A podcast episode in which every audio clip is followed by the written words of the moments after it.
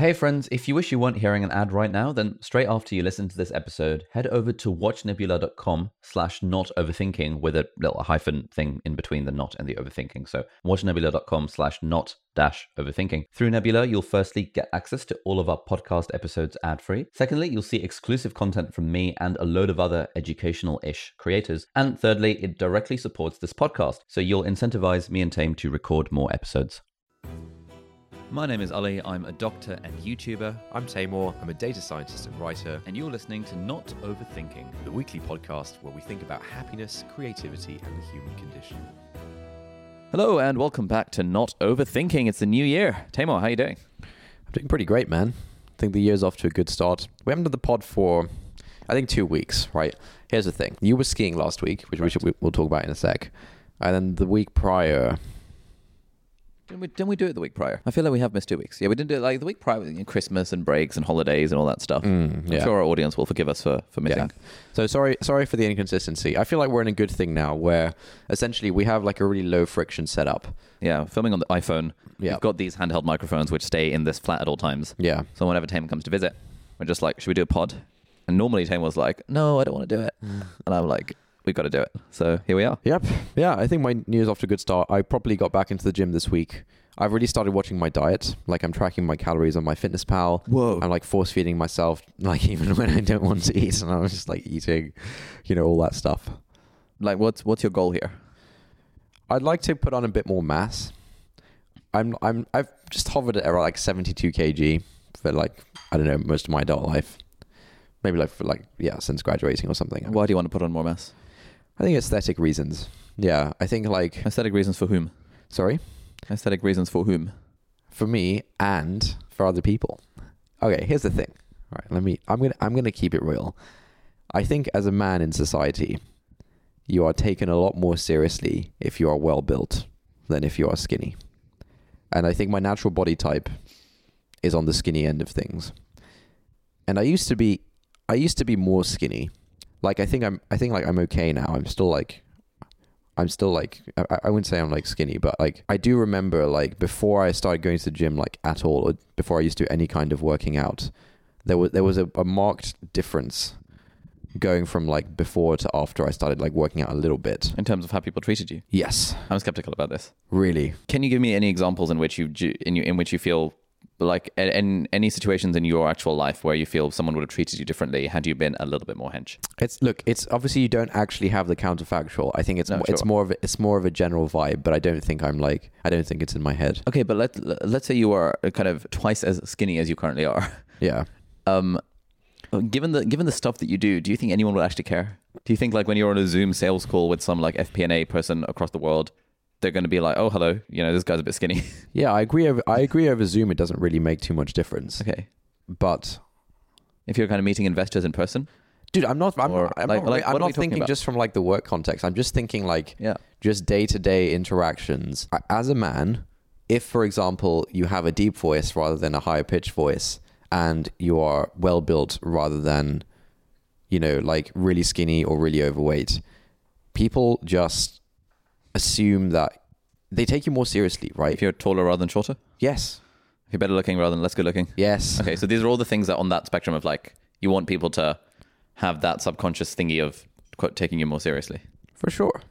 I do think it's a thing. Are you really denying this? I would have thought this is something you'd be like, yeah, dude, like 100%, this is such a thing. I think. You think telling me people don't judge people by their appearances? Of course they do. okay.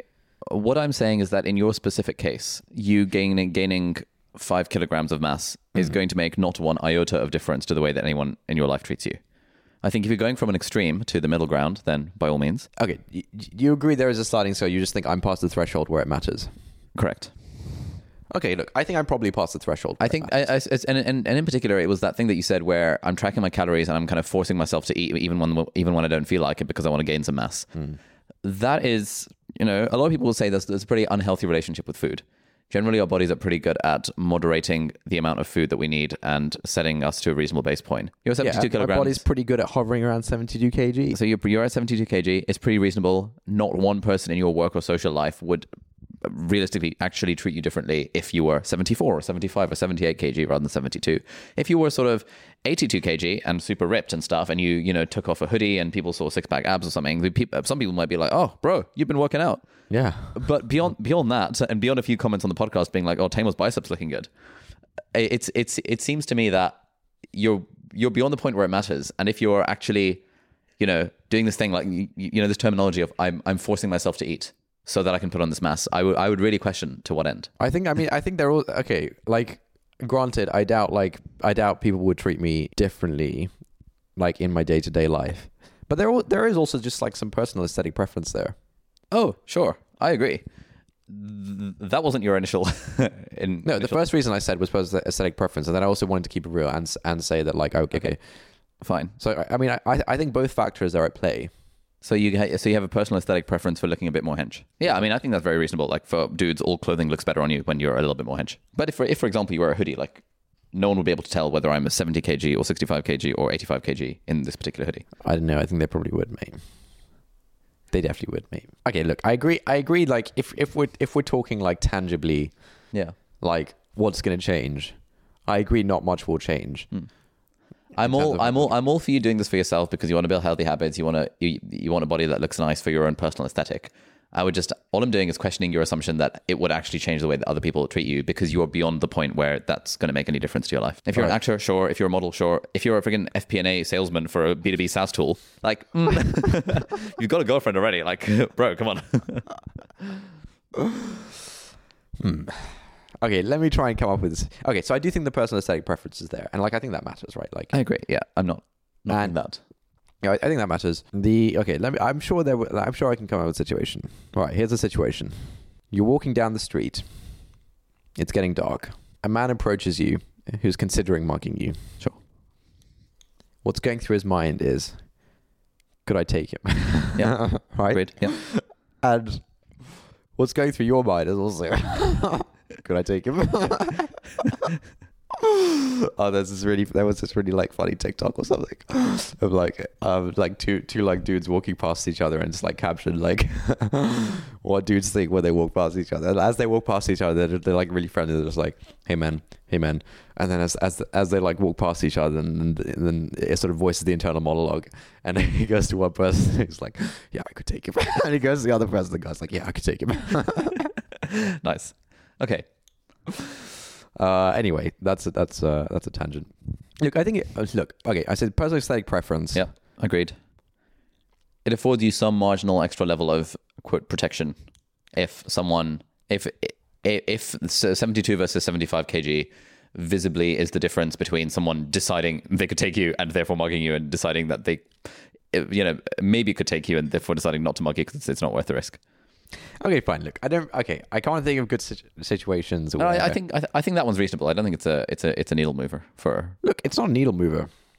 I mean, the way I'm also thinking about it is like if if if wanting to like weigh 77 kg was me committing to a life of like eat, eating more than is comfortable and just having to do that for the rest of my life, like I definitely wouldn't do that. sure. It feels like it's a temporary thing of like, look, the days you go to the gym, eat some more, and then you'll get up to like you'll make some gains, and then it's easy to kind of keep that as like your lifestyle and hover around there. Yeah, I can I can I can get on board with that. Yeah. That seems reasonable. So, yeah, I've had a good week because I'm back in the gym properly. I've started like caring about my diet, Mm. and yeah, yeah, probably decent. How are you doing? How's how's the year been? You were skiing the past week. Was skiing the past week. It was quite nice. We were in Zermatt in Switzerland. Initially, the plan was to go to France, but then France locked down for the UK, and so we went to Switzerland instead. It was what so was, nice. What was the setup? What was the group? It was me. It was our friend James from school. Mm. It was, and it was a few people that James knew from university. So one guy called Sheikh, who I had, I knew from before. Uh, he's a UCL medic. Um, there's a guy called Dan, who's a software engineer, Mm. uh, works at a startup. Um, there's a guy called Bertie, who's an investment banker, and there's a guy called Tim, who's also a medic. Mm. Solid, Okay. solid group of lads.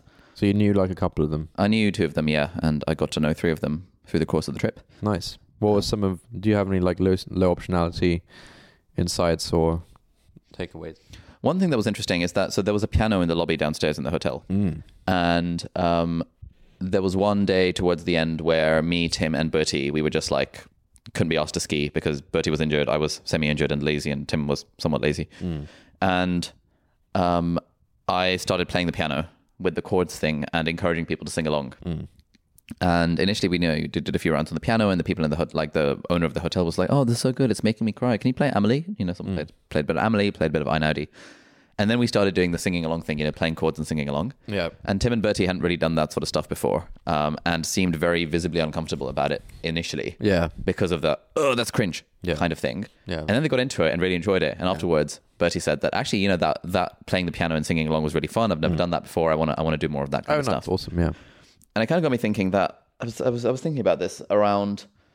Oh, oh I was chat, I was chatting to this about this with uh, Bobby Siegel, uh, you know, on the on the podcast last, last week. Okay. Um, yeah, about you know cringe thresholds, Right. Yeah. and there are certain things I I I think we all have a different cringe thresholds in different areas of our life. Yeah. Yeah. For sure. And I think broadly, it is a good thing to um low to increase that cringe threshold so that You find fewer things. you find fewer things cringe. Yeah. Um, and I think singing in public, especially like playing piano and singing in public, is a very, very cringe thing that most people would, it would be beyond their cringe threshold initially.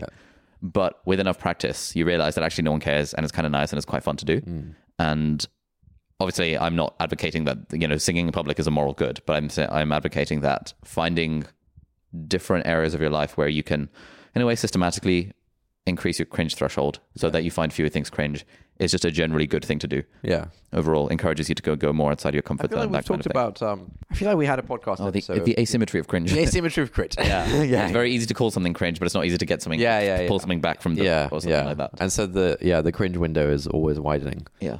Yeah. Um, yeah, so that was good. Good thing on the trip. Played a few games. Uh, netgames.io is actually great. Uh, oh yeah, I know we play Avalon. Yeah, we played Avalon and there. We, we played some Enigma as well, which was which was quite fun. Hmm. Um, so that was good. And overall, yeah, good vibes. Loved it. I think the thing with a ski trip is that when I'm not on a ski trip, I think, oh, I can't wait to go on a ski trip. After a day of skiing, I'm like, oh, I actually quite fan- fancy a break tomorrow. Hmm. And it's like I've only got five days of skiing, but oh, you know, maybe we'll have a bit of a lie-in. Maybe you know what? It's two o'clock. We could ski until four, but it's getting a bit icy. It's not really ideal. I'd quite like to go to the hotel and just you know just chill in the in the jacuzzi and go to the sauna or, yeah, or, yeah, or yeah. whatever. Yeah, I know exactly what you mean. I'll tell you what the issue with skiing is. The issue with skiing is the colossal amount of faff it takes before you're actually bloody skiing, right? There's all the dressing up. There's all the like walk, you know, getting your boots, getting your skis, like walking to the starting thing. Yeah, there's a lot going on a steel. Like if you could just teleport to the top of a thing, ski down and stuff, and there wasn't all the faff, like you'd probably do more of it, right? How much of how much of your issue is the faff? Uh, I think actually the issue is less the faff. Um, because so, so for example, let's say you know day two of skiing, it gets to two p.m. Hmm. You actually could ski for another two hours and you're at the top of the mountain already. yeah, Or you could take the gondola all the way down and then go and go to the jacuzzi. yeah. At that point, like it's a it's it's a toss up. It's a 50-50 about whether I'd want to Okay, yeah, fair, yeah. take the gondola down and just chill or Yeah. actually do the skiing properly. Yeah. So I think in that context, the, I, I've I've already done the sunk cost of booting up. Oh, I see. Okay. Um, but it's Yeah, I just mean, yeah. it's quite like a physically demanding thing where you really feel exhausted by the end of it. But it's great because you do really feel like you've earned your lunch. Yeah, Especially yeah, after yeah, the, exactly, the, yeah. the trundle back to the Oh, freaking God, I hotel. hate the bloody carrying the trundle, mate. skis, the boots, like back, back. yeah, yeah, yeah. One time, me and James just got a taxi. I've paid paid like ten quid, ten quid for a three three minute taxi ride to the ski lift, and we were like, "This is so worth it." yeah, yeah. um, yeah, skiing was good. I think I think I have a similar attitude with sort of holidays in general. I think, like for me, a good holiday is one where there is some holidaying, Yeah. some working. Yeah. Um, and back in the day, I used to be. I think I, I used to be like, why why would you go on a holiday to like? Well, why do people go to beach holidays just to read a book? Yeah. But it's quite nice to just read a book on the beach. I'd love to. Yeah, I'd love to just sit and read now. Actually, yeah. Um, whereas before I used to be like, yeah, adventure every single day. Yeah. Now a bit more like you know, one one day on, one day off. Yeah. Um, I think I, I've, I mentioned this on a podcast like maybe like hundred episodes ago. But one thing that the blogger Tynan says, you know, is the ideal setup is uh, every day you want to find two food things and one activity, and that's all. So you food things being like probably lunch and dinner and an activity somewhere in the middle, and Yeah. then you chill in the morning. You don't worry about it too hard. You chill Yeah. after dinner. You don't worry about it too hard. Yeah. You don't try and tick off too many things. off the Yeah, I list. totally agree. Yeah, yeah. I think I think two two food things and one activity is great. And then I think just like the the evening chill DMCs at night and stuff. I think that's where a lot of the value is. Hmm. Yeah, that's good vibes. Yeah, I think I'm I'm on the same page regarding like skiing duration. Like some people are like super into and just want to like maximize time out on the slopes. I think like after um, after like a sesh, I'm very happy to like take the rest of the day off and just do do something else. Yeah. I don't. I think I've told you this story, but I don't know if I've said it on the pod. My most embarrassing moment in my life to date was on a ski trip a few years ago. Uh, it was um, it was like the, it was the varsity ski trip, the sort of Oxford and Cambridge um, ski trip that happens every year, and I was on it. And like you know, I've been skiing like a handful of times. We used to go with the school and stuff. Like I'm okay. You know, I can comfortably do red slopes. Black slopes are a bit choppy, but like I can survive. You know, I'm I'm that kind of level. And one of my friends who uh, one of my friends from Cambridge was also on the trip. He wasn't like part of my group. He was also on the trip, and we're like, "Oh yeah, let's meet up. Uh, let's meet up and ski together for one afternoon or something." And so we we met up, and you know, we were just like grabbing lunch before heading out to the slopes, or you know. And uh, I was just kind of asking him, "Oh, you know, what kind of uh, what kind of you know, what kind of level are you? You know, what what what runs do you go on? That kind of thing. Just like n- normal kind of conversation." And he was like, "Ah, you know, a bit of everything. Yeah, I'm not too fussy really." And I was, I thought like, "Oh man, this guy must be some, he's probably just like an amateur. But he probably doesn't know what like different runs are or something." you know. um, and then he was like, "What about you?" And I was like, I was like pretty confident. I was like, "Yeah, yeah, I'm really comfortable on reds. You know, I can, I can probably, I can do some blacks. You know, you know." and then it later trans it shortly shortly after afterwards it transpired that he, he had been skiing like every year with his family since like the age of two. He was on the like MIT actual ski team where they've gone on like ski trips for a month on end just skiing. And he was taking part in like the competitive university races later that day.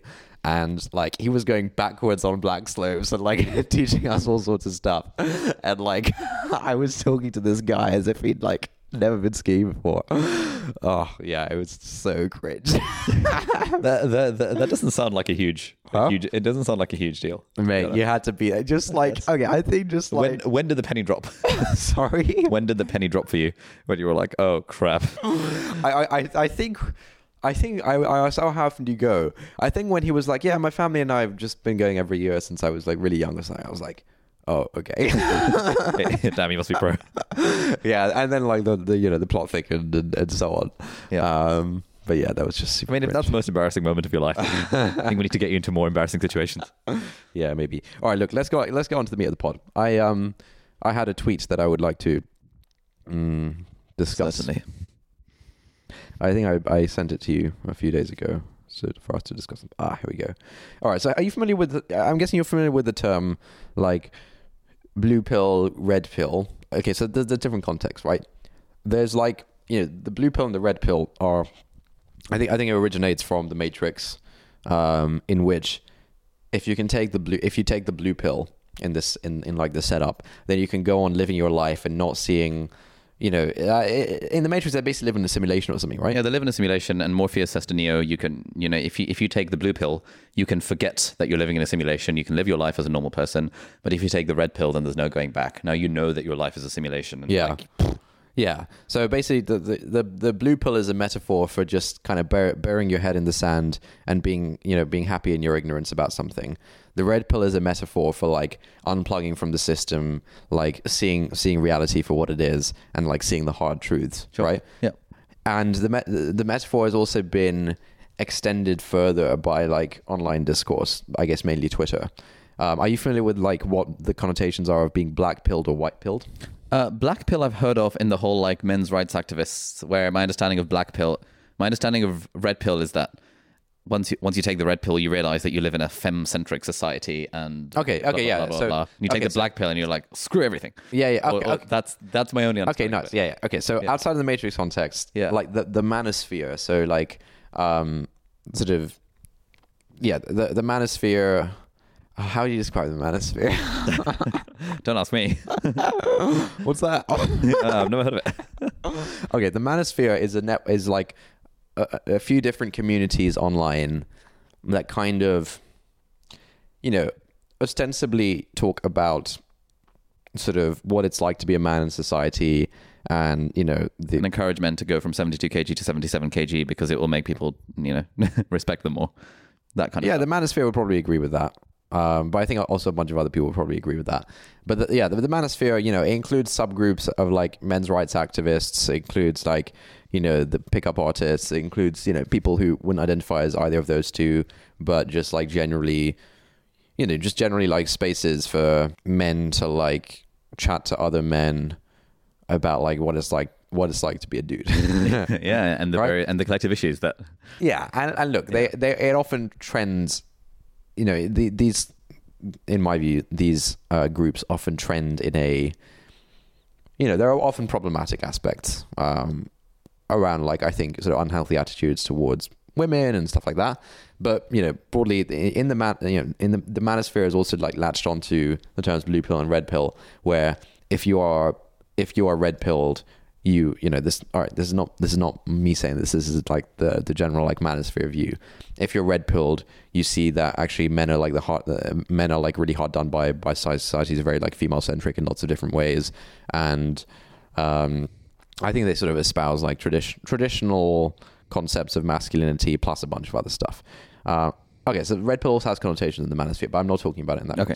All right. So we have red pill, blue pill, and then yeah, you mentioned like black black pill and white pill. So being black pilled is like being red pilled to the or almost like to the extreme, okay, almost like to a level of like nihilism, where you you see you see like a reality so starkly for what it is, yeah, and it's like depressing, Okay. and like you know it leads to nihilism in some sense. I see. So Neo seeing the red pill in the Matrix, and this is like, I want to do something about it. But he could, had he taken the black pill, it would have been like, oh my god, Yeah, life is like a this- simulation. this is hopeless, like, There's I'm literally just- no point. I'm yeah. just gonna sit there, and yeah, kill myself. so I think the, the, Yeah. the black pill, it's like, you know, directionally red pilling, but like much further to the point of nihilism.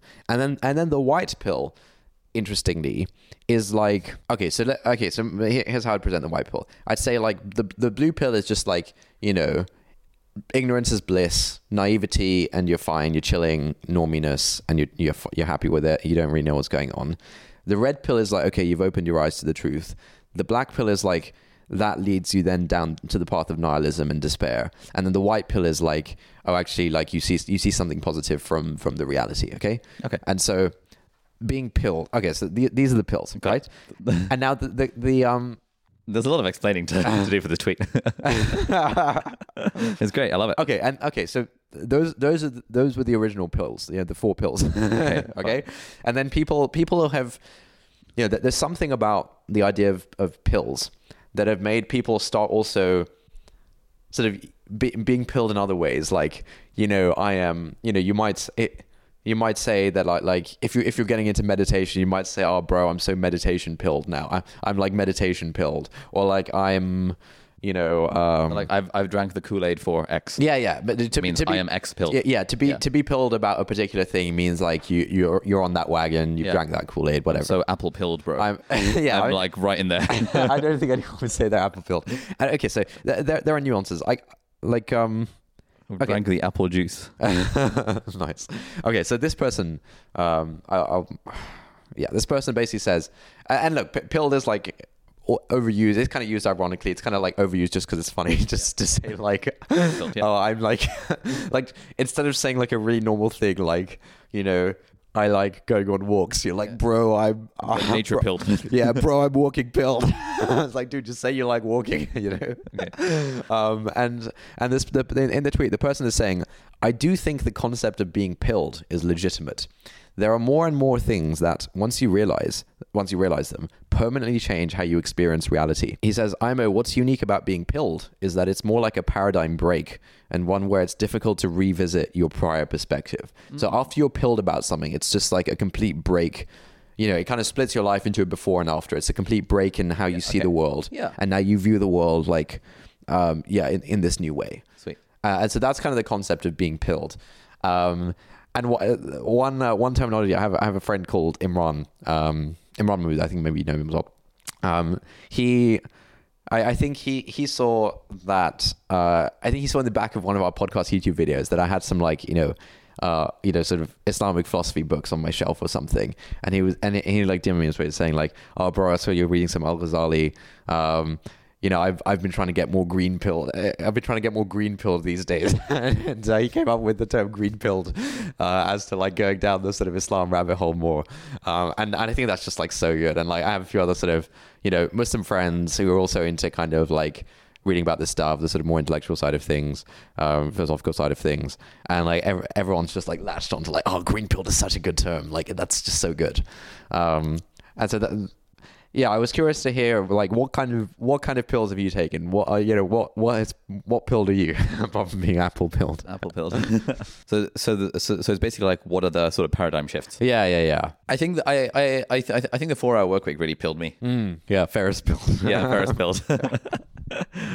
um, yeah, what was the pilling there? Just you, The- just you, it just shifted your goal in life towards like financial freedom. yeah, yeah. There's quite a lot of pillaging, p- pilling there. um, Freudian slip. where um, one of it, uh, oh, the, the the the parable of the Mexican fisherman pilled me Yeah. good. Oh, mate. a Mexican fisherman pill. um, where yeah, post Mexican fisherman pill, I kind of realized this idea of journey before destination, mm. and really started to internalize that thing of actually, it's not about I have the good life. I have the good life. It's not about aiming for some goal that's out there. Ain't about how how how, mm. how, how high I go there. and about what's waiting on the other side. It's the climb, as Miley Cyrus would famously say. Right, right. I think I, I I got fisherman pilled. Um, I think I got Ferris pilled because the idea of, um, you know, make uh, work, work a job, make money, retire, die. I, I just like hadn't really considered why that was a default script. Right, right. And post four hour work week, I realized, oh, okay, interesting. Like, yeah, I mean, he's got a point. Like, why am I, you know, just Why must I toil? yeah, wh- why must I toil quite for this uh, for this retirement thing or or or whatever? Um, and this idea of mini retirements, this idea of financial freedom, this idea of being act- actually able to make money while you sleep, genuinely changed the way that I approach Yeah, life yeah, and, yeah. and, and and change the world. Yeah. Um, I'll think of a few more. Like, what's on your what's on your list of, of, of What pills have I taken? yeah? Yeah, I do think I do think I was also a bit. Oh, I was also Mexican fisherman pilled. Um, oh, dude, there's there's like a really fun. I'm gonna search my photos. For, you can do text searches on like Apple Photos and Oh, it's Google great, Photos. yeah. It's unbelievable, and like it, it also knows what's in pictures. Yeah, it's I searched for like desk, and it showed me every. Pi- I, w- I was, you know, we we were talking about like desk setups or something like Yeah. uh, a couple of nights ago with with the lads, um, and I wanted to just like show them my. I searched for desk, and it shows me all the pictures I have on my phone of desks. Unbelievable. I I had to like w- when we were in Switzerland um, because they have like uh, COVID passports and stuff, and some places you you you, sh- you show your NHS COVID pass and they also ask to see your ID. I had no idea where my ID was, so I searched Apple Photos for a driving license, and I found it. Oh, wow. It, it knew what my driving license was. I was like, whoa, mental. What other pills have I taken? I think the elephant in the brain was a pill for me. Where pre-elephant in the brain, I just hadn't really considered this. It, it, it, it was like the, the the terminology of like seeking social status and stuff Yeah. sort of uh, un- unlocked an aspect of my brain where suddenly I could see that oh okay like so much of human behavior including my own is aimed at acquiring social status for various in in various Oh, okay. degrees and for various means um, I mean, has that changed anything? it hasn't really changed much about the way that I approach life, but it just sort of showed me, oh, okay, this is this is a thing that's going on with basically everyone. Oh, I see. Okay. Um, Yeah. and and then I think I think before I'd I'd sort of felt a bit like, hmm, why am I why am I doing this stuff? Like, is it attention seeking? Yeah, that kind of thing. And then afterwards, I had the terminology. Oh, yeah, of course, status seeking behavior. That's fine, Hmm. as long as the sort of extra things that a think does are like good. Then Yeah. it's, it's all good. Right. Yeah. Yeah. I can imagine being uh, that being a bit of a pill. Sorry, just quickly. There. Yeah. There are some. There's like a joke format of like on on Twitter of like, bro, you're not X pilled. You are just like something of like people Okay. people saying like. Oh, I'm like something pilled as like a you know more dramatic way of something you know Yes. bad. Word. You know, you're not red pilled, bro. You're 27. uh, bro, you're not random color pilled. You're just a shitty person. Um, yeah. Anyway, sorry. Carry on. Uh, you were thinking about pills that you've taken. Uh, yeah, pills that I've taken. I think Max Fisherman pilled. Yeah, I think I'm getting more green pilled these days. So what does that like? Can you explain that for the uninitiated? What's what's been the paradigm shift there? I think the paradigm shift there has kind of been that you know I've I've always been kind of I've always been Muslim, born to Muslim family, all that kind of stuff. I think a lot of time, you know, for a lot of like your life, you can just kind of operate on autopilot. Um, and that's not to say that you don't like believe, but I guess you know, I, I think for for me, you know, I've always been a Muslim, but actually, probably in the last like year or so, like the consequences of that have like really sunk in.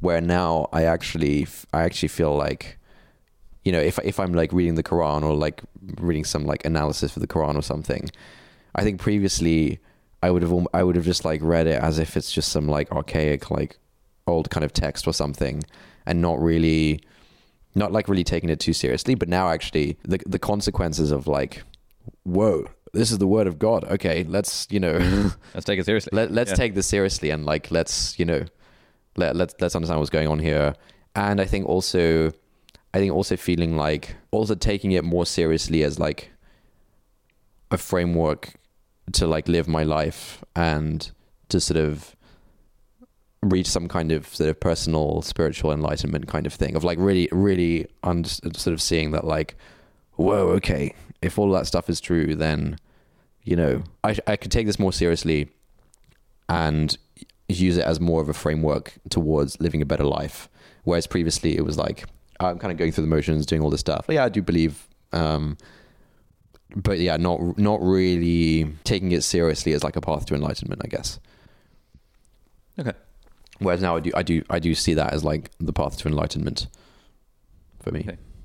Um, so yeah, I think I'm I think I'm green pilled. I'm getting more green pilled. you aren't pilled? green pilled. You're just 26. I mean, certainly the way I felt. I think I think there's a couple of things I've done that have kind of given me a lot of confidence. Um, the first is learning how to code, and just going through that process of like teaching yourself this thing from scratch by doing a lot of googling. Um, I think that I, I do think that is a that is a bit of a pill where it just changes your mindset of like your your mindset after that is like yeah I can well of course I can just learn anything online like you know and I think going through that process, yeah, just just like I think learning to code, making stuff online, publishing stuff online. It, it yeah, I think I think it's like being like Yeah. code, coding pill is is like after after that after you do that, it's like okay, like there's I don't really think there's anything I can't learn online, and I don't think I need like yeah, I don't need to ask for people's permission to do stuff. I, th- I think I think being coding pilled has kind of done that, and then I think I think being like maths pilled from doing a maths degree it it really I mean maybe this is just maybe I'm misguided here but I think um yeah I think I think it it feels it feels like after you've done that I'm not I'm not worried about oh like oh I might not be able to understand some concept or something in in some other field Hmm. Okay. yeah so I think I think being math pilled and um being coding pilled it's kind of um it's, it le- it leads to a sort of self assuredness and like self reliance or like trust in like your ability to like Yeah. do do stuff on your own. Yeah, I agree. I think I th- I th- I think there is some sort of pill that comes with putting yourself out there on the internet as well. Yeah. Um, I mean, like if I if I think of people I know who have put themselves out there on the internet and people who haven't, like the ones who have, seem to just have much more confidence and the ability to just yeah, self confidence, self assuredness, taking more risks, that kind of stuff.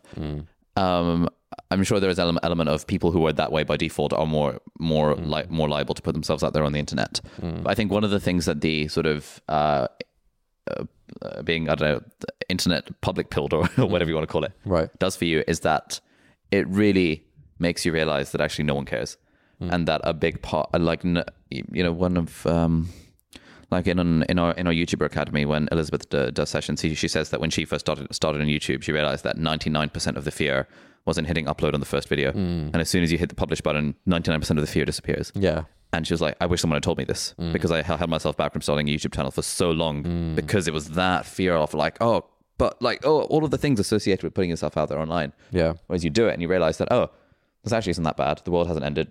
Fundamentally, no one actually gives a toss. Yeah. So, like, great.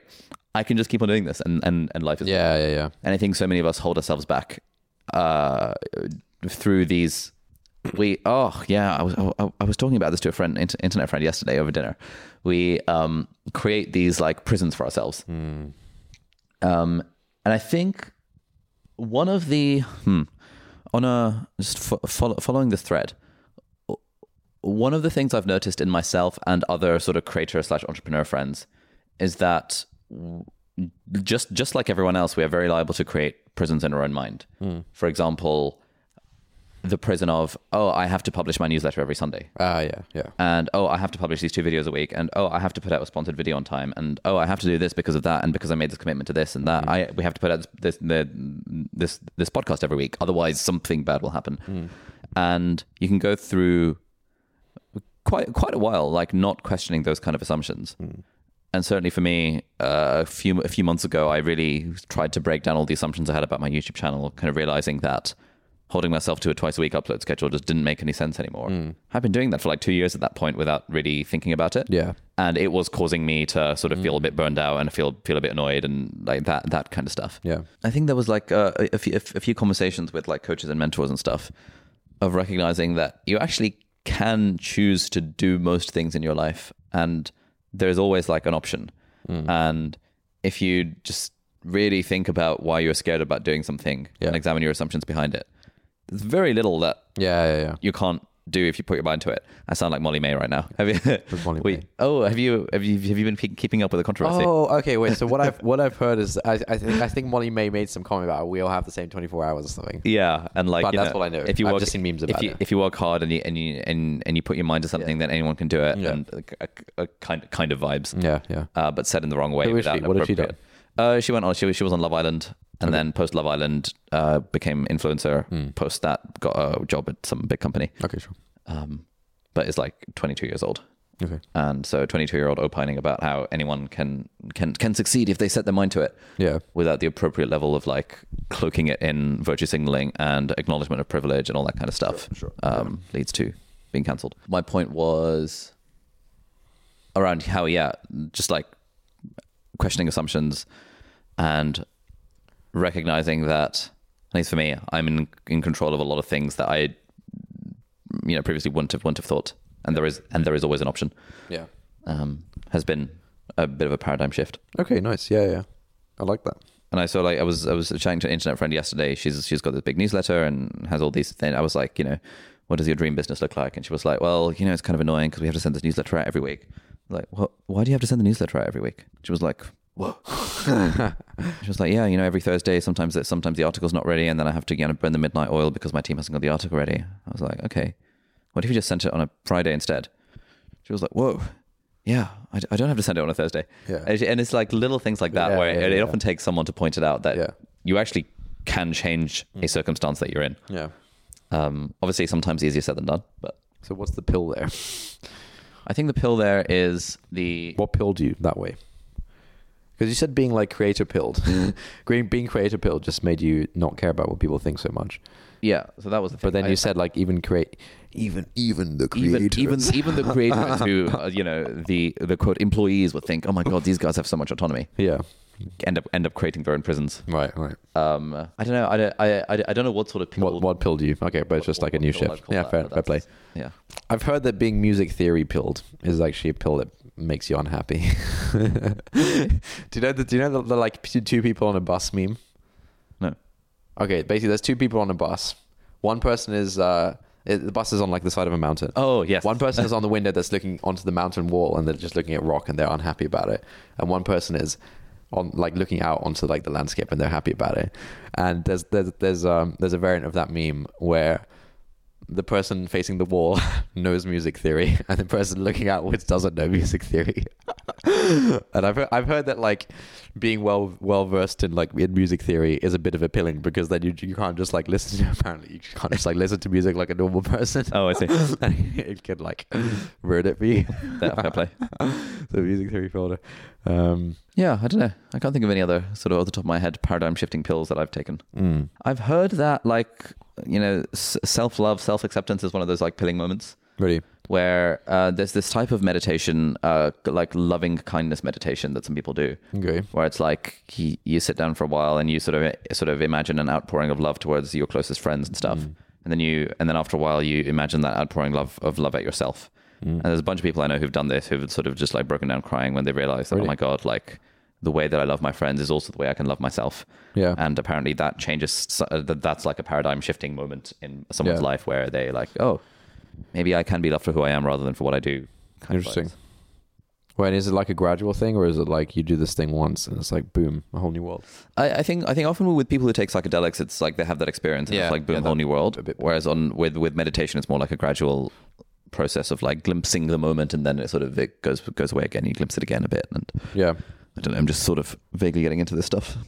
nice. I'm trying to find that guy's tweet to see if people replied with interesting pills. Yeah, if anyone's listening or watching to this, I'd be interested to you know put, uh, do post in the YouTube comments down below, um, or if you're listening to this, then on on the YouTube channel, what sort of pilling experiences have you had in your life? That would be interesting yeah, to see. th- yeah. So this guy says that the concept of being pilled is like it can't be like a gradual thing. It's like it has to be something sudden that like once you do this, once you see this, then you're like, it, you know, it, build, building a habit of like do, of like doing something. For uh, maybe like meditation pill is actually a bad example because like typically like it's a gradual habit. You like force yourself to do it for like a month, two months or something. You kind of slowly get more into it, and then it becomes a thing. And then maybe maybe you drop off the bandwagon at some point and you come back. Um, this guy's saying that the concept of being pilled specifically hinges on it being sudden and instantaneous, which is uh, is what he's reflecting on. Okay, so let me try and see if um, someone says systems thinking pilled. Yeah, I don't, I don't, I don't get that. The whole system's thinking. Oh, I don't know. Yeah, I don't Yeah. really know what it means to be honest. Hmm. Yeah, I can't really think of any more. I'll keep pondering the question and maybe we'll bring some up next week. I think some some people experience being like sort of breathing pilled, where once you learn about like breathing, Hmm. then it's like this paradigm shift of like just being like constantly aware of this thing. Yeah, I, I didn't experience that after Yeah, reading reading the book and doing a bunch of stuff about Uh, this. why we breathe, right? yeah. Yeah. Uh, No, why we sleep just breathe. breath. Breath. Breath, Breath, by yeah. James Nestor. Yeah. Yeah, yeah, yeah. Oh, I mean, I'm actually interviewing a guy on the pod for the season, um, who is like the UK's biggest breathwork specialist. Really? Where we're gonna like he's, he was actually a student on YouTuber Academy in the last cohort. He's got a few hundred thousand subscribers. Oh, cool. Um, his name's Mike. So he's he and I are going to do some breathing exercises and stuff. Yeah, yeah, I'm yeah. gonna I- ask him all about the breath. I, want to get breath pilled. Like, Yeah. breath by James Nestor didn't quite get me there, um, but I do want to get breath pilled. I think one one thing that that that felt like a see the thing with the we, we, we, I think I think with all these pilling moments is that it's it's it's hard to recreate them in hindsight because once you're pilled you're like oh, Yeah, it's cool. just- that's just your worldview now. Yeah, and you kind of almost forget what it was like to be at a point where you didn't have that yeah, that knowledge. And so like for me I, I could say that I I can remember the feeling of being pilled after reading the four hour work week yeah. but I really wish I'd sort of Like, written yeah, something I, about what it Did I or- to- what did I aspire to before then? Yeah. Who knows? Like, what did life seem it, like? It, Yeah. it just seems so. It just it now seems so freaking obvious that why would you aspire to the, the you know that sort of life Yeah. that I aspired to before then, or or maybe I just I just didn't even consider it. I think one one book that pilled me in some in some capacity was uh, The Righteous Mind by Jonathan Haidt, oh yeah, where um Uh, essentially breaking down what is morality mm. and like how do how do different people make moral judgments mm. and the difference between like liberals and conservatives in the making Yeah. of moral judgments and stuff so so that now it's like now that I have that terminology of like moral taste receptors, and we we, we talked about this on an episode. Um, I'm I'm actually rereading the po- the book because Oh, nice. there's a bunch of stuff that I want to I want to revisit it so I so I can really re- really think more critically about Yeah. about the arguments in it. Um, like for example, the other day I you know there's there's a guy called uh, Nick Huber, sweaty startup. on Twitter. yeah. Oh, nice. Yeah, So he got cancelled um, by yeah. Can we talk about this for a second? yeah. So he got he he kind of tweeted something along the lines of, "I have 18 employees in the Philippines paying five I, who I pay five dollars an hour. They're very grateful. They're very good, and more people should outsource work to the Philippines." Or or words to that effect. Yeah, sure. And a bunch of the kind of entrepreneur bros were like, "Yeah, you go, Nick." Yeah. And Keep crushing it, man. yeah. And a bunch of other people were like, oh my God, this is exploitation. This is bad. This is like the worst thing ever. This guy's the embodiment of evil. This guy's Satan, etc., etc. Hmm. Um, this guy ended up doubling down on it. And he was like, actually, free markets, economics, globalization, it's all good. Like people who cry foul at this don't understand the world. Hmm. Whereas other people were like, this is just completely unjust. How can you possibly justify this? This is the worst thing ever. Hmm. And I think I then decided that I was going to tweet to understand more about this thing. 'Cause I, was, Yeah. I was genuinely curious. I was like, well, what's what's going on here? What are the, what are the moral arguments one side or another? I think in hindsight, the way I phrased this question was, Yeah. was, was probably suboptimal. So I tweeted something like, uh, genuine Can I question. find it? Did you delete the tweet? I deleted the tweet in the end, yeah. Yeah. Um, genuine question: Why do why do people think it, that paying someone in the Philippines five dollars an hour is a bad thing with a big B and big D, a big T? Uh, that was slip. um, and again, a bunch of people in the in the replies were like, um, you know, were the, the replies were quite reasonable. Okay. The Replies quote to your the, tweets. the quote tweets. Oh, mate. Well, where- Mate, where the quote tweets is started. where the action happens. Yeah. And so initially it wasn't too bad, you know, two or three quote tweets, you know, who is this guy? What is he doing? And then I think actually it started being quote tweeted by people who are actually in the Philippines and who are who for whom that is an issue that genuinely affects them. oh, really? And so the quote tweets, like I was watching it like two days later, and it was like literally like climbing, the quote tweets were climbing in the hundreds as I as I was watching Whoa! it. How did I miss it? Okay, Um, wait. So, what kind of stuff were people saying? What were the Philip? What were people from Philippines saying? What were not people, but not from the Philippines saying? Um, see, uh, okay, so this is the this is the tricky thing because like there were there were a lot of people from the Philippines who were also saying that yeah, this is fine because globalization. They were saying uh, it, it it was just like basically there's there's like a, a pro outsourcing camp Yeah. and there's an anti outsourcing camp. Yeah. and the anti outsourcing camp broadly tends to include more of the people who are in the position of actually being paid five dollars an hour or a minimum wage or, or whatever. Anti-outsourcing camp. yeah, like that paying So out, outsource, outsourcing work to other countries and paying them less than you would someone in the UK or the US is bad. Wait. So, no, no. Are you, are you saying that the people who do outsource work are more likely to think it's bad? Is that what you're saying? I'm saying that uh, potentially that's where it, it like I was I was unsure as to what was going on because, for example, there were some people who do outsourced work who are pro outsourcing. There was a guy in the reply saying, you know, I, I work I'm, I'm from India. I work in a call center. I get paid five dollars fifty an hour. Yeah. My US counterparts get paid forty five dollars an hour. Yeah. But I freaking love it because it means I, like that's a really good wage for me. I can afford my tuition fees. I can get really nice meals. I'm living the great life. Yeah. And I work for this cool American company and life is great. Yeah. Like that is sort of the pro outsourcing, pro globalization view from someone on the ground doing the thing. Okay. So, what are the arguments against it? The arguments against it is like so that's what I was hoping to get from the tweet. what I got from the tweet were comments like, "Oh my god, just say that you support exploitation and leave." Like, "Oh my god, I can't believe this guy's a doctor." The sorts of people they let into medical school these days. Oh, this is what's wrong with the world. Oh, Cambridge educated doctor. Oh my god, this tweet makes me so angry. I can't even sleep. This is how bad that is. Like, it was that level of Wow. sort of th- that level of like vitriol on in, in the quote tweets. Um, wow, mate. There was a bit more debate in the replies, but Yeah. it's really the quote tweets where where where where, where the cancellations happen. What are the arguments? The arguments were broadly uh, this is okay. So one argument is equal work for equal pay. You know, if I'm doing a job in Pakistan, why should I be paid a, f- a fifth of what my US counterparts make? Yeah. Another argument which was related to that was the um, sort of unfairness kind of argument. Yeah. Where uh, also, mm, so so I, th- I think there's two things. I think there's unfairness, which which relate which relates to this. Well, it's surely not fair that someone is being paid less for doing the same work just because they're in a different part of the world. And then there is also a coercion argument, which is that um, people who are like the the free market bros would say that well, it's a choice to work this job. Yeah. But actually, the people who are in the sweatshop or who are being paid five dollars an hour in the call center or in the developer or like wherever they're working, Yeah. It's not really a choice because they have no real other options and therefore they are forced by necessity to take this low-paying job, Yeah. which devalues their labor Right. um, and therefore that is bad. Those were the two main things. Um, there was a lot of stuff around.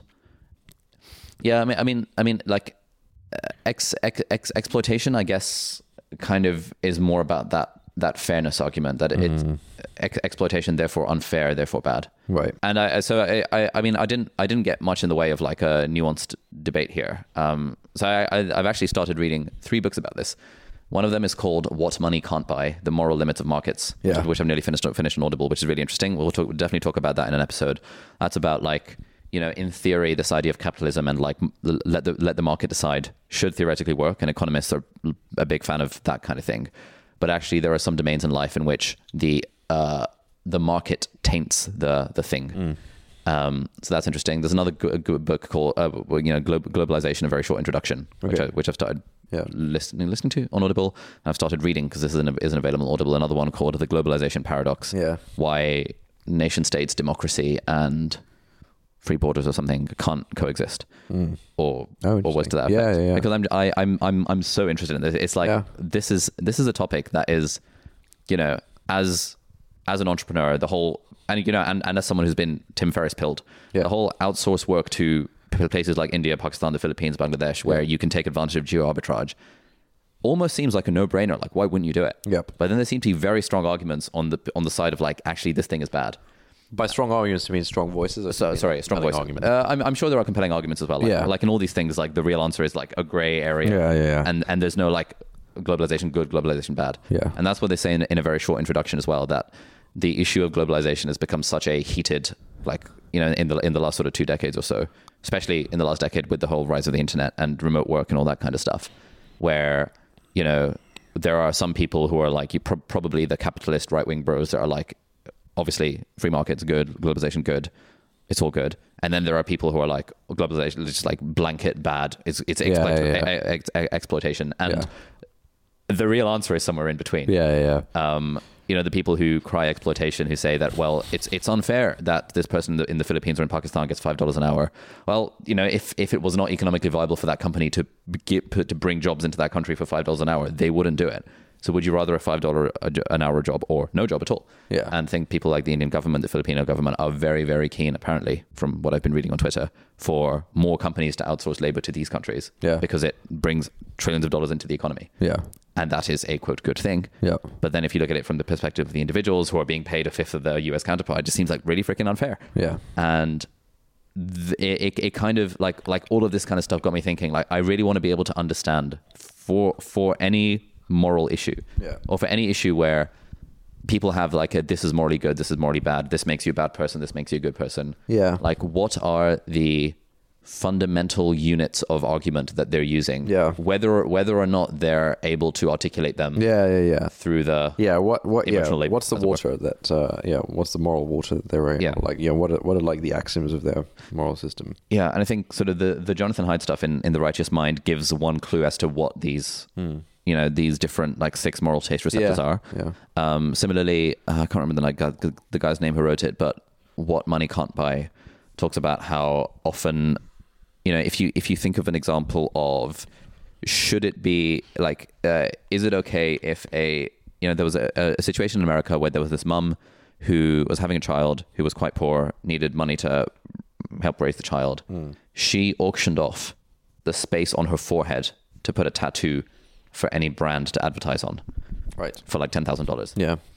where if you're a free market bro you're like all right we go for it it's it's your property you can do yeah, what you want individual autonomy. individual you know. autonomy it's good Uh, obviously you know it's good for the child because you then have an extra $10000 to help raise the child all these good things but there's something about that like that just feels ugh like, Yeah. and that that is when you invoke the kind of moral idea of degradation and sanctity Yeah. where people are like you know is there nothing that is sacred anymore is Yeah. there nothing that is free from the degradation of the market Yeah, yeah. and that is a very like moralistic judgment yeah. and it requires you to then make like opine about what is the good life Yeah, yeah. beyond individual autonomy and liberty Yeah, what and matters. it, yeah and it's I I think it's very hard with like a lot of people would feel weird about that but not necessarily know like "Oh, why, why do i feel weird about that Yeah. and so an appeal to degradation and sanctity is one of the moral taste receptors Yeah. that jonathan haidt talks about Yeah. and so coming back to our pill discussion is like when you w- once i read that and started seeing those moral taste receptors in different things Yeah. i just started i started it, it, it helped me explain people's behavior a little bit more Yeah. of like, Oh, nice. okay, if you're a lefty, then the, the two moral taste receptors you really care about are fairness and harm and uh, equality or something Right, like that. yeah. I can't quite remember exactly what the, what the thing is. Um, and, and, and so, okay, that's why people who index very, very highly on those two moral things think, think is an absolute no brainer. Like, how could you possibly do this insert thing here? Yeah. Whereas people who are right wing, who are indexed less on those two moral taste receptors, Yeah, yeah, yeah. A, bit, a bit more on the other four, Yeah. would have a bit of a moment of, of a nuanced view about it. But if all you care about are th those two moral taste receptors, Yeah. you would feel that anyone who has voted for the opposite Yes, party yeah, is just a complete yeah. asshole, and how could they possibly do that? Bad thing, bad thing, bad thing. Yeah. So Oh, yeah, interesting. it's all super interesting stuff that I Yeah. I, I just love the the the the especially when it when it comes to this kind of moral stuff, the questions that it poses that, Hmm. and really Yeah. you know the the extreme examples of would you do X Y Z Yeah. and why would you do X Y Z Yeah, and why does it feel distasteful to do X Y Z even though you know that uh, maybe that's the right answer but it just feels wrong. Yeah. Um, I think Peter Singer has some stuff where he he he, he talks about this, Mm. as I'm told by Lucia. So I want to Yeah. check out some of that as well. Mm. I think I think there does seem to be this innate this innate desire for like justice. This concept of justice is just like really just embedded into like the core of of, of every human being. Justice meaning Just the the concept of justice, the concept of like what, fairness. Yeah, fairness, Like, justice, whatever. Just get what that deserve, that kind that general concept of like we can identify when there is an injustice. Like it's just like this Yeah. deep fundamental sense, intuition, whatever you want to call it, of like justice. And like you see it in, um, I can't remember where I was reading this recently. Um, but ev- even in like little kids, right? Like it's not something that's socialized. You know, it's not something that's socialized in. You know, um, a lot of people say it's actually not something that's that's socialized into you to care about justice. It is just this innate thing of like human beings can identify things that they would consider unjust and would want to act in a just way for the most part. Um, it's not it's not a cultural thing. It's it's like you know just this really fundamental human thing. Yeah, I think a lot of people on the left really lean, lean into that, and like I think an, anyone who looks at that situation would feel that kind of weird pang of like, ooh, this- it seems unjust, you know. Um, wh- which situation? Oh, oh, like the outsourcing thing of like, oh, it's you know, you everyone can recognize that something feels unjust about that, and then I think the question is like, okay, how much do you care about your intuitions about this thing? Mm. Yeah, yeah, basically like how much how much do you care about your your intuitions around this thing, and like hanging hanging those up. Yeah, I mean the the thing that Jonathan and I Haidt argues through, throughout the book is that moral intuitions come first and rationalizations come second. Yeah, yeah, yeah. That's So the whole point. Yeah, If you're on the left, you feel a very strong intuition that paying someone less than you'd pay someone in the like paying someone in Pakistan five dollars is bad Yeah. compared to someone in the US. yeah, and then you'd sort of once once you know that you're bringing to force all the all the arguments you can muster to figure that out. yeah, yeah. But then it's like if you if you broadly support capitalism and globalization and borders going down and free movement of like labor and goods and stuff across borders and all of these other things which most people well a lot of people would be like yeah broadly i agree with that if you support the idea that individual autonomy is a thing and that people can not be coerced into doing things and people can decide what they want to do and if, if someone chooses to work for a lower lower wage then what who are you to say don't do that Yeah, yeah. Uh, it, it, it starts to become interesting yeah, yeah. like the It's two def- yeah, it's definitely pretty complex. Yeah. yeah So, what are the consequences of you getting? I mean, presumably you're not cancelled, but uh, how, yeah, how did it feel going through that? oh i felt really bad Yeah. um because it was Well, when did it happen? Were you skiing, or was it like just early this week? No, it was earlier this week. It was a few days ago. To my mind, I was asking a genuine question in good faith. Yeah, And the responses to it were the mob. the mob was kind of l- t- taking the most uncharitable interpretation of the question Yeah. and saying, "Oh, obviously he's asking this as a, rhet- as a rhetorical question rather Yeah. than as a genuine question." Yeah. And oh, I can't, I can't believe you'd even have the audacity to ask that. Yeah, And where I was like, if for for for a day or two, I was thinking, you know, screw this. I don't care what people think. Like, I want to Oh, be yeah. a, I want to be a Joe Rogan. yeah, I want to be a, I wanna a, be a paragon startup. a, pa- Double a, par- a paragon for free speech and, and stuff. Right, yeah. And why can't we actually just have have Yeah. have like nuanced debate about this kind of stuff? Okay. But I think what I realized after after seeing the the quote tweets come in is that like I, I, I just actually did not realize how incendiary the issue would be. Right. And I think for issues that are incendiary, there is a way to ask the question Yeah. In a way that sure, actually for sure. take that. Uh, I, I think I think the way I asked that question was just too straight down the line, Yeah. Too blasé. too blasé, too like ignorant, too whatever, Yeah. to this and, and that, which took away the focus from it being a debate. Yep. And made it more into an issue of like, oh my god, I can't believe this basic this person's Yeah. basically saying he wants to exploit the poor, Yeah. Yeah. which was absolutely absolutely not the intention for the record. Yeah. Uh, but then I was like, okay, cool. Lesson learned. A, this is an in- incendiary issue, which is I just didn't know. Therefore, do I keep this tweet up and put replies to the tweet, kind of Yeah, justifying yeah, myself? Be like, yeah. by the way, for the record, I do believe in location independent pay. We have freelancers in Romania and Poland where purchase price parity is like half of what is in the UK, but we still pay them UK wages. Blah blah blah blah blah blah. Yeah. Where no one's going to see that, and the it's going to keep it's going to keep on gathering momentum. Or do I just sort of take the L and delete the tweet and be like, cool. Let me read these three books and explore Yeah. more about this topic, and Yeah, then I'll, I will tweet about it or discuss it in a podcast once I'm a bit more informed as to what's going on. Nice. Yeah. Yeah. Um, yeah, I mean, I think in a lot of these kind of situations of like incendiary issues, just like kind of, you know, dis- disagreements that affect yeah, the, on issues that are close to people's hearts. I think you know what people are really looking for is just that the people on the other side are giving the issue like appropriate reverence of just like you know just like even like a tiny acknowledgement of like look i get it you know? I get it. Now let's talk basically. Yeah, just I like think- uh, gi- just like giving it the reverence that that that like the the people on the other side feel it deserves. I think that that is uh, kind of like just a massive hack to having more productive conversations more productive disagreements Mm. of just like in in in one of our sessions with a with a business coach that me and Angus had last year, he he he pointed something out around around the way that I that that that I communicate with Angus. So for people who don't know, Angus is um, my kind of right hand man on the team. Basically, runs the business while I do the content stuff. And he was like, you know, this this is one of the things that Stephen Covey talks about in Seven Habits of Highly Effective People, is that be efficient with things, but be effective with people.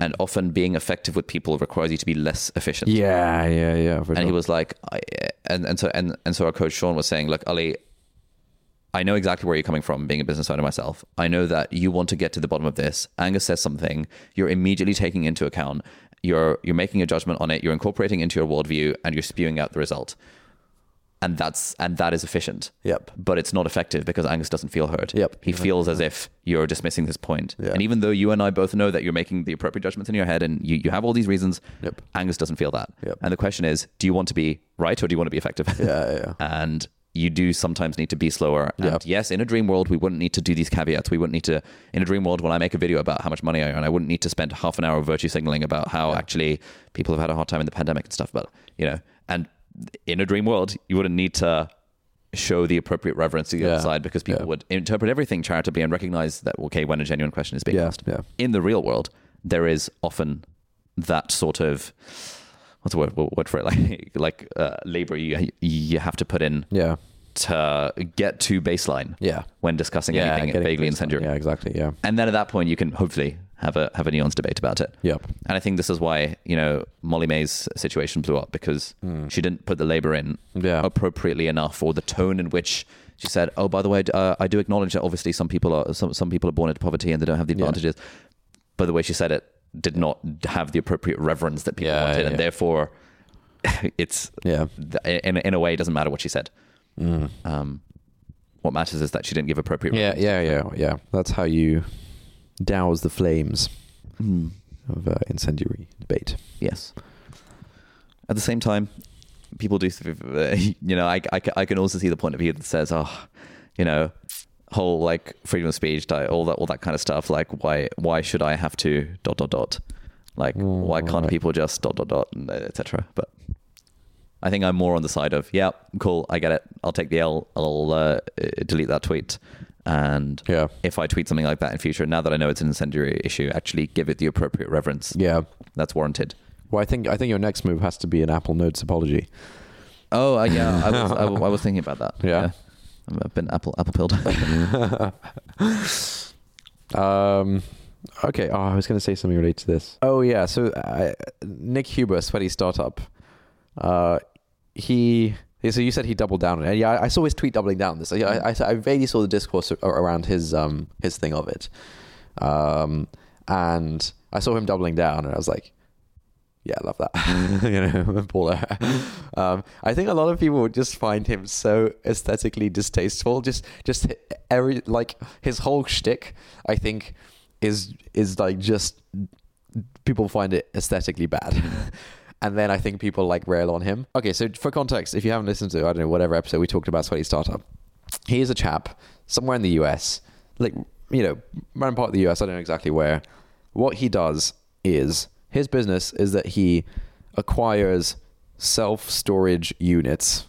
So like this might be just like a warehouse somewhere, and then he sort of it makes them a bit more efficient and then like sells them on. And so he owns a bunch of self-storage units and then people like rent out self-storage space and they go and put their stuff in there and take it out or whatever and they pay him like rent on these self-storage spaces.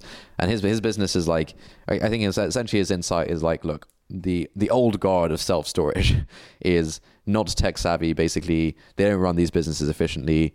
I can, you know, I can I can put some of my own money in and get money from friends and family who want a return on their money. Together, we can maybe pool like let's say a million dollars in, buy a self storage unit off of someone else, make it more efficient, and operate that.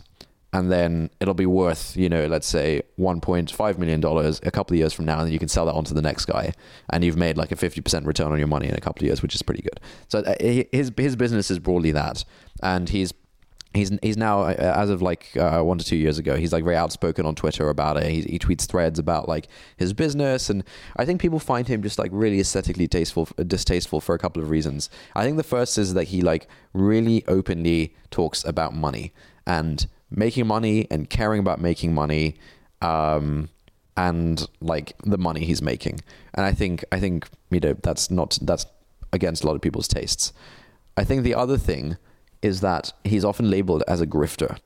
Like a, a grift is like a, a, like a, a scam artist almost. Yeah, not a scam, but like, like a, uh, not not a, not a con, not a scam, but again, just a distasteful way of like making money mm. would be like a grift. I, I, guess it could sometimes be a scam. And you know, he, for example, like has an ebook about like self storage businesses which you can buy, and he runs an online course about self storage, uh, about like you know some business type stuff. And he like obviously on his Twitter, he like shows these things of like, hey, oh, you know, starting my next co of my course or like ebook, whatever. Um, and he's just like really unapologetic about it.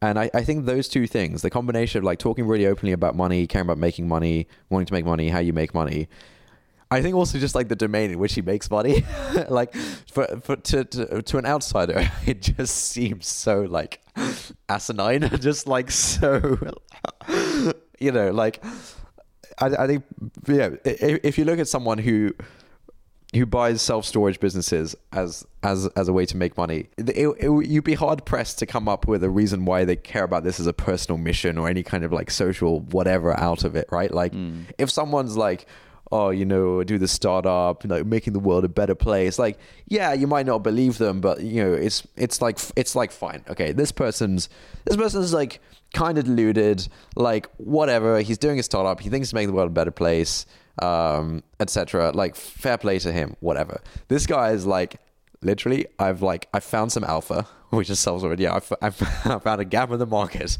completely arbitrary. I don't I don't care about self like I don't inherently care about self storage.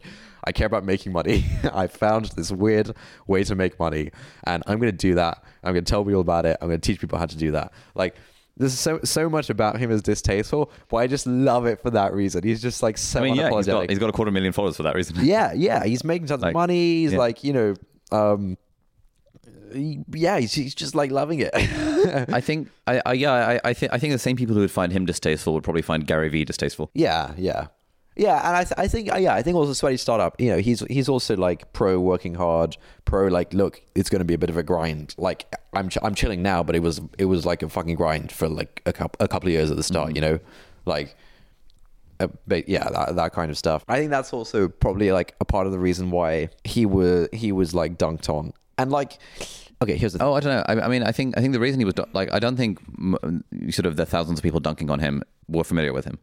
Uh, okay. It was. It, it, mostly seemed to be like people who had stumbled across that tweet on their timeline because someone else. Oh, I see. Him. Yeah, yeah, yeah. And in isolation, not not knowing his background of tomato farms or sweaty startup. Oh, he did, or, did, he did something about tomato farms, right? He did, he did like a. Uh, he he he did a troll tweet oh, I remember. What was this? I can't, I can't we, remember the we, details. We, we talked about it on the podcast. I can't remember the details of it. He, it was like, here, here's how anyone can make money in America. Buy a tomato. Plant that tomato. You'll get four tomatoes. Those four tomatoes become four billion tomatoes. Then you're going to be billionaires. Here's how anyone can become a billionaire. Yeah. And people took it seriously. and was like, this guy's maths is wrong. What's yeah, wrong with yeah, him? Yeah, yeah. So Dr. Parag Patel commented as well. the troll. And loads of people commented on Parag Patel being like, this guy's a chartered accountant. Why doesn't he know the numbers? this is so funny. Oh yeah, yeah. I think I think one one way that you can tell what people think. I, I think if um if if someone that wasn't sweaty startup tweeted that, yeah, people have would have like assumed it was a joke or like cared much less. The tomato thing. Yeah, the tomato thing. But I, I, I, actually, here, here's an interesting. Here's anything I found. I, I, think maybe I mentioned it on on the pod before, but the people who you you can you can tell just how rational someone is when by their response when someone that they find aesthetically distasteful does something borderline. Okay, so like the people, you know, there's a lot of people on, on the internet. I think particularly like the tech community, you know, like see themselves as like very rational and stuff, and like you know they're all about like pro civil debate and like not getting emotional about things, no ad hominem attacks, yada yada. I think I mentioned before, like there was an like I thought, oh yeah, yeah, I like I like I like these folks, I like that way, you know, I, I aspire to that. And then there was some like there was some like really immature spat last year, another like tech versus media spat. And like a bunch of these like tech people who like you know rational civil discourse civil discourse bros were just like being really you know just like ad hominem attacks just being like quite unreasonable uncharitable because like the enemy these people they don't like you know were, were like on the other side of it. And i think certainly in myself if i find someone like distasteful or if i don't like someone's vibe if they do like a, a sort of borderline thing, like kind of normal, could be bad, you know, like oh, you know, like feel it, like oh, this this guy, you know. Um, whereas if I don't, if I don't like find someone distasteful and they do do, do this borderline thing, it's like whatever. Yeah. Um, Yeah, I think I think it was it was exactly the same thing in the Molly-Mae situation, where the stuff that she said, oh yeah, like the stuff she said was not was not novel. Like the the hustle bros have been espousing that Yeah, for years. yeah, and yeah. Like she's saying everyone's got the same the same twenty four hours. It's it's a fact. Yeah. But there's something about her success where she says I've worked really hard for it. Where it's like, well, your bro, your version of working hard is going on Love Island and being an yeah, you got a reality show and like just got Th- there's like kind of all of those things add up to a strong feeling of distaste and then when Yeah. that is added to someone saying hey i worked hard to get where i am Yeah. you can do to do it too that then shifts the equation Yeah. whereas if jordan peterson said the same thing like fine Yeah, yeah. no one cares All right, so you're not cancelled. I don't know We'll find out next week. Yeah. um no i'm i'm educating myself about the topic Nice. i've i've realized that it's not the job of uh, people on twitter to have Im- to put the emotional labor into educating me Mm. uh, and so i'll be educating myself and doing doing tweets and maybe discussing on the pod at some point That sounds good. Yeah. Yeah, I like like well, one of the things I enjoyed about that is it's it sort of feels like being back at school or being back at uni, but like researching the question of something that I'm genuinely interested in. Oh, I thought you meant about like the, the random conflict play war. okay, sorry. No, I don't think I got cancelled in school very much because it's like I like I remember I, didn't really have that feeling very much when doing medicine itself, but when I did psychology in my third year, mm. specifically on the topic of intelligence, Yeah. where one of the essay questions was were, were like you know do men and women have the same intelligence? Yeah. Or is there a difference in intel- intelligence between races? Or is intelligence like a genetic thing or environmental thing? Yeah. It's like, that's actually a really interesting question. I'm Yeah. genuinely interested. Yeah, yeah, yeah. I was like, Yeah. okay, cool. Let's do all the reading. Let's Yeah, go yeah, down yeah, rabbit holes. And it's just, it's sick. dude it's it's such a different feeling when you're like forcing yourself to read about something Yeah. i think like yeah I, i've been thinking about doing this i've decided i, I decided not to tweet it just 'cause i didn't want to like Get cancelled. not get cancelled but I, I don't know if there's a way to tweet it uh, in with, with the correct etiquette but essentially i think like it's it's a very different feeling when you you genuinely like really want to know more about this. It's almost like a feeling of like thirst for more knowledge about this topic. And I think like at any one point, I think like these days there's maybe like two or three topics where like I genuinely hunger for like greater knowledge about this thing. And it's it's like such a different feeling than like you know trying to read books because people say you should read more books and like oh yeah people say that's a good book oh yeah i'm trying to read like freaking why we sleep i'm trying to read Yeah. principles of ray dalio you know all this kind of stuff like there's so much discourse about like reading books and like reading books has almost become like the end in itself whereas the end is you know acquiring useful knowledge or, or whatever you think the end might be um, from from, Mm. from nonfiction and like the, the hack, the hack to reading more books is finding something you care about you know if you find that thing where you genuinely you're thirsty for that knowledge like you're gonna read a ton of books about it man like Yeah, no, absolutely. Like, Yeah. I, I, I can't remember the last time I cared about the word globalization. Yeah, It's like yeah. uh, last time I genuinely, I, I think it was from GCSE geography. Right, right. Or year nine geography, where it's like Yeah. something about globalization, didn't really know what it was. Yeah. But then, you know, I was like, this genuine question of like, why why do some people think it's morally good Yeah. or bad to pay someone five dollars an hour? That's, that's kind of interesting. Yeah. Um. Oh, okay. A lot of this is about globalization. Cool. Let's read three books about it. Yeah, yeah, yeah, Now I'm reading a freaking book about globalization. Like, what the hell? Yeah, yeah, yeah. I think that maybe I think you can do your next newsletter on that or something about like, hey, if you want to read more books, like find something you're actually interested in. Yeah, th- yeah. Th- Stop this trying is, to read more books. this is like my standard shtick. It's, it's been for a while. I, th- I think this was my shtick before Naval tweeted it, which is that like, oh, or it, or it might have been after. Like, you know, who knows these days? Yeah, um, I mean, the, So- we'll have the timestamps on Twitter for sure. uh, s- something like, um, you know, read books you enjoy reading, and and then once you enjoy reading, then read books that you think you're supposed to read. Mm. Um, you know, if if you don't read very much, start by reading Harry Potter, Twilight. Start by reading paranormal romance, and then once you get into reading itself, at that point you can be like, okay, let me stretch myself, let me Right. whatever. Yeah. Um, but it's very hard to go from zero to Sapiens if you don't tend to read books. Yeah, I mean, look, there is a mechanical aspect of like reading words on a page, having an attention span, and doing that activity. Mm. I think, yeah, I think the thing I'm speaking to is slightly different. Um, but yeah. All right, cool. I think we better wrap things up. You're hosting a dinner party here tonight. Yeah, it was You meant have- to. It was meant to be for about four people. I ended up inviting about fifteen, and they all said yes. Actually, I ended up inviting about seventeen, and two of them said no. So Wow. Um, There's 15 people coming. yeah, it's gonna be interesting. Making a big uh, corn spaghetti bolognese, pasta bolognese. Got a Le Creuset Harry Potter limited edition pan this morning because I was like, cool, I need I need the gear. Yeah. Um, but yeah, this is actually the, the reason I'm hosting this dinner party is because I, I now have an accountability coach. Oh, yeah. He's this dude who I pay three hundred dollars a month for, who checks in with me every week on a twenty minute Zoom call and says, "What are you working on this week? What are your top three goals? Yeah. Let's put it in the calendar." And he checks in on it. He sends me a text every few days, being like, "How's the dinner party going? How's the book writing going?" This guy's got a great business. He, It's- he probably he probably doesn't exist. It's all it's all like auto auto it's, messages. it's it's it's it's an actual guy. His name's Hey, James. his name's James, yeah. have a, it's a it's like each it's a company called uh, Commit Action. I'll put a little affiliate link down below. Um, where they've got, they've got like a bunch of coaches, and I think each it's sort of like online personal trainers. Each Yeah. coach manages maybe like fifty clients. yeah, yeah, yeah. uh, and they probably have this just big CRM where they send Yeah. an automated text message. Yeah. How's variable goal going? exactly. Yeah. Um, that's that's great. Is it working? How long have you had it? oh, just like a week or two. Uh, no, w- uh, one week. But this week's the three things were number one, write first draft of chapter five of my book, which I've done half of already, so I've got another few days for it. Number two, work out three times. Done it once, need to do it tomorrow and on Monday, and then that'll be tick ticked. Hmm. And number three, I was like, I want to get better at cooking, but I've been saying I want to get better at cooking Yeah. for the last three years.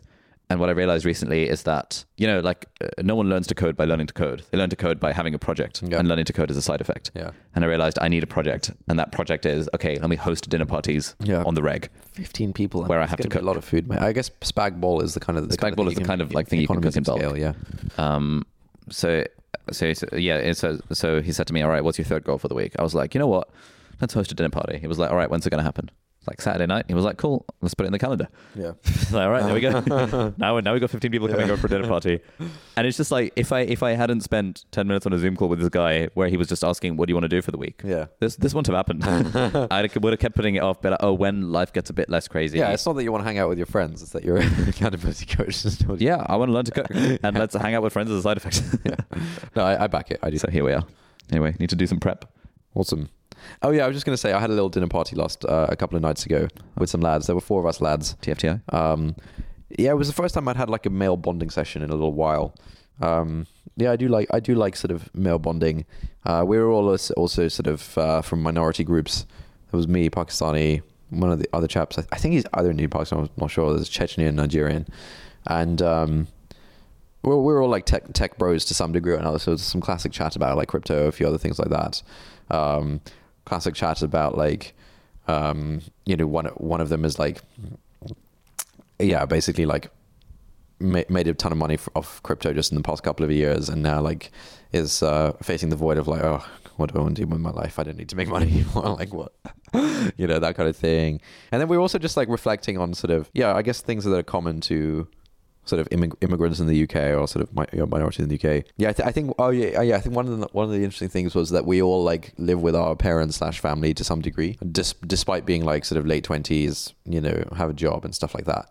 And one one of the guys was commenting afterwards, like the next day, that like, oh, it was like it was like really nice that we all we all like live with our families and stuff because I think, I think sort of, you know, for I'm just gonna for, for white people generally, you know, it's it's kind of seen as like uh, it's kind of like bad or like lame or something of like, oh man, you're, you're like 20, you're like 28 and you're still living with your mum, bro. What's up? Kind of vibes. Whereas I think in a lot of uh, a lot of other cultures, that's kind of like the norm. Um, you know, like sort of more family centric cultures, I'd say, or like community centric cultures.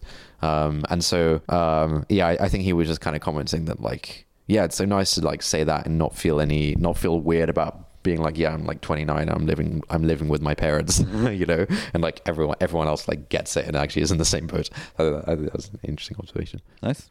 Good insight. Anyway, we better wrap things up. You better start cooking. Yeah. Um, thank you all for listening, and we will see you next week. See you later. Bye bye. That's it for this week. Thank you for listening. If you like this episode, please leave us a review on Apple Podcasts or on the Apple Podcast website if you're not using an iPhone. There's a link in the show notes. If you've got any thoughts on this episode or any ideas for new podcast topics, we'd love to get an audio message from you with your conundrum, question, or just anything that we could discuss. Yeah, if you're up for having your voice played on the podcast and your question being the springboard for our discussion, email us an audio file MP3 or voice note to hi at notoverthinking.com. If you've got thoughts but you'd rather not have your voice played publicly, that's fine as well. Tweet or DM us at noverthinking on Twitter, please. Thanks again for listening, and we'll see you next time.